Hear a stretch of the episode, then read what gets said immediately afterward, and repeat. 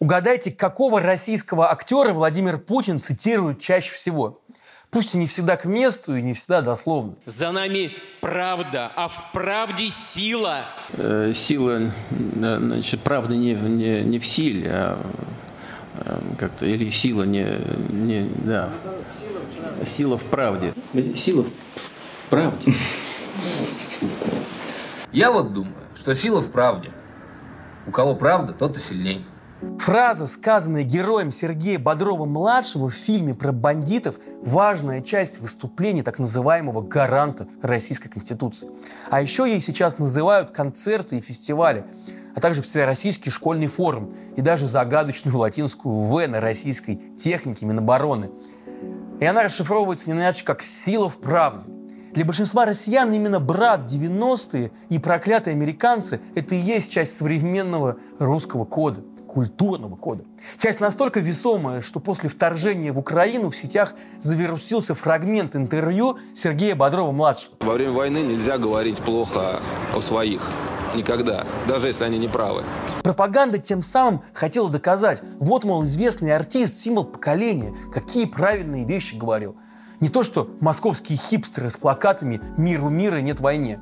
Ну давайте разбираться, неужели правда обаятельный парень Серега Бодров сейчас был бы Z-патриотом?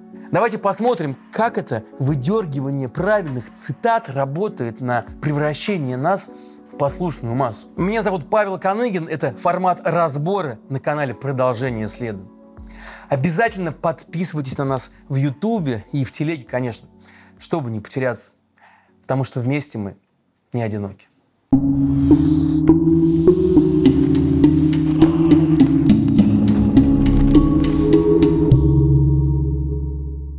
Весна 1997 года.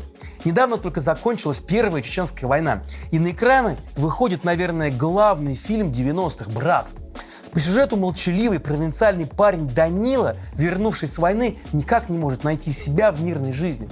И едет в Петербург, где становится профессиональным киллером. Но не простым, а таким Робин Гудом с обрезом, который за все хорошее против бандитов, олигархов и чеченцев. Тем, кто не застал 90-е, объясню. Да, это было время свободы, но еще время кошмарного экономического и социального кризиса, когда учителя месяцами не получали зарплату, а голодные шахтеры перекрывали железные дороги. Последний приход денег не был не 25 числа, а максимум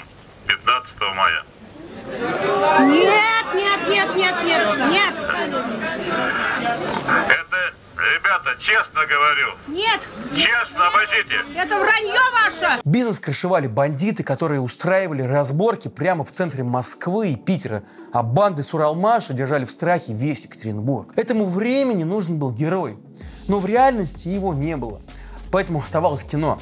Данила Багров и в первой, и во второй части «Брата» — это запрос общества на справедливость надежда на то, что все будет по той самой правде, в которой сила. Именно поэтому фильм Алексея Балабанова иначе как культовым не называют.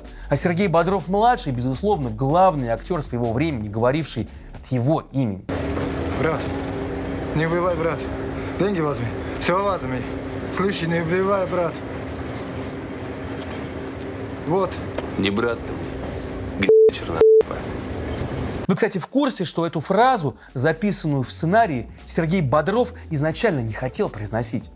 Его переубедил режиссер Алексей Балабанов, объяснив, что именно так должен разговаривать его герой. Реальный же Бодров, выпускник ИСТФАКа МГУ и автор кандидатской диссертации «Архитектура венецианской живописи Возрождения», с экранов говорил совсем о другом. В 90-х он 4 года вел одну из самых популярных программ на российском ТВ – программу «Взгляд». Она начиналась еще в перестройку, как музыкально-молодежная, а в итоге выросла в скорую помощь для болеющей страны.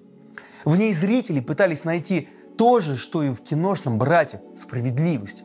В редакцию приходили тонны писем, авторы снимали сюжеты о забытых войнах-афганцах, в студию приходили Чулпан Хаматова и нынешний иноагент Дмитрий Муратов. Да и сам Сергей Бодров позволял высказывания, за которые сейчас на него точно бы написали заявление в Следственный комитет. Вообще обидно, что за Родину, что как-то даже перед американцами стыдно, да? Вот Родина да не то, что героев своих не любит. Ну и кроме того, сейчас реальному Бодрову, наверное, припомнили бы еще и папу, живущего в Америке. Дважды номинированный на «Оскар» кинорежиссер Сергей Бодров-старший в интервью высказывался и о своем понимании патриотизма, отличном от государственного, и о том, что жизнь в изоляции – это тупик для страны. Но в сентябре 2002 года Сергей Бодров-младший погиб во время схода ледника в Северной Осетии. В этот момент он был на пике славы, почти как Виктор Цой за 12 лет до него. И, к сожалению, как песни Цоя сейчас перепевают на Z-шабашах с барабанами и всполохами огня, короче, в лучших традициях Лени Рифеншталь, так и, и избранные цитаты Бодрова тоже пропаганда используют в своих целях, не особо конкретизируя, каким он парнем был на самом деле. Весной 22 года в российских кинотеатрах в повторный прокат выходят ленты «Брат» и «Брат 2». История закольцевалась. Стране снова нужен Данила Багров с фразами про кирдык Америки и силу в правде. 20-летней давности шедевры востребованы как никогда. А вот с разлетевшейся цитатой про то, что во время войны нельзя плохо о своих, получилась неувязка. Во-первых, она дана не полностью, ее сильно купировали. Вырезанная часть чиновникам явно не понравилась. А мы против этой войны, все против, но мы не там. И как бы наши дети, тех, кто это говорит, они тоже не там, они здесь, в Москве. Во-вторых, Бодров здесь говорит о Второй Чеченской войне. Если вкратце описать историю того конфликта, то после распада СССР Чечня решила объявить независимость, назваться Ичкерией и отделиться от России. Федеральная власть этого допустить не могла и ввела в мятежную республику войска. Первая чеченская закончилась подписанием Хасавюртовских соглашений, по которым, кстати, решение вопроса о независимости республики откладывалось на пять лет. Но вторая чеченская началась раньше. Ничего не напоминает это вам? Правда же похоже на историю с сепаратизмом на Донбассе, желанием региона выйти из состава Украины и понятным нежеланием Украины отдавать часть своей территории.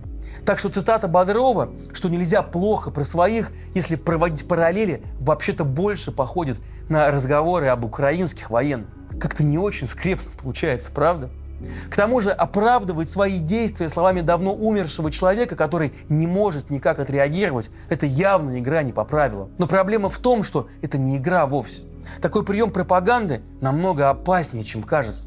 Психологии есть такое понятие, как эффект авторитета.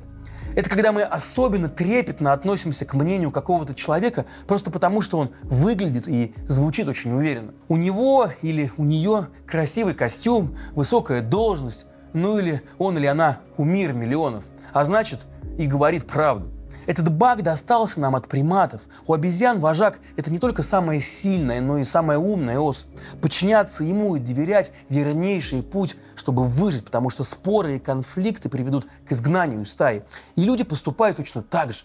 Наглядно это доказал психолог Ельского университета Стэнли Нилгрэм. В своем знаменитом уже эксперименте ученый велел одному из испытуемых бить током второго, постоянно повышая напряжение.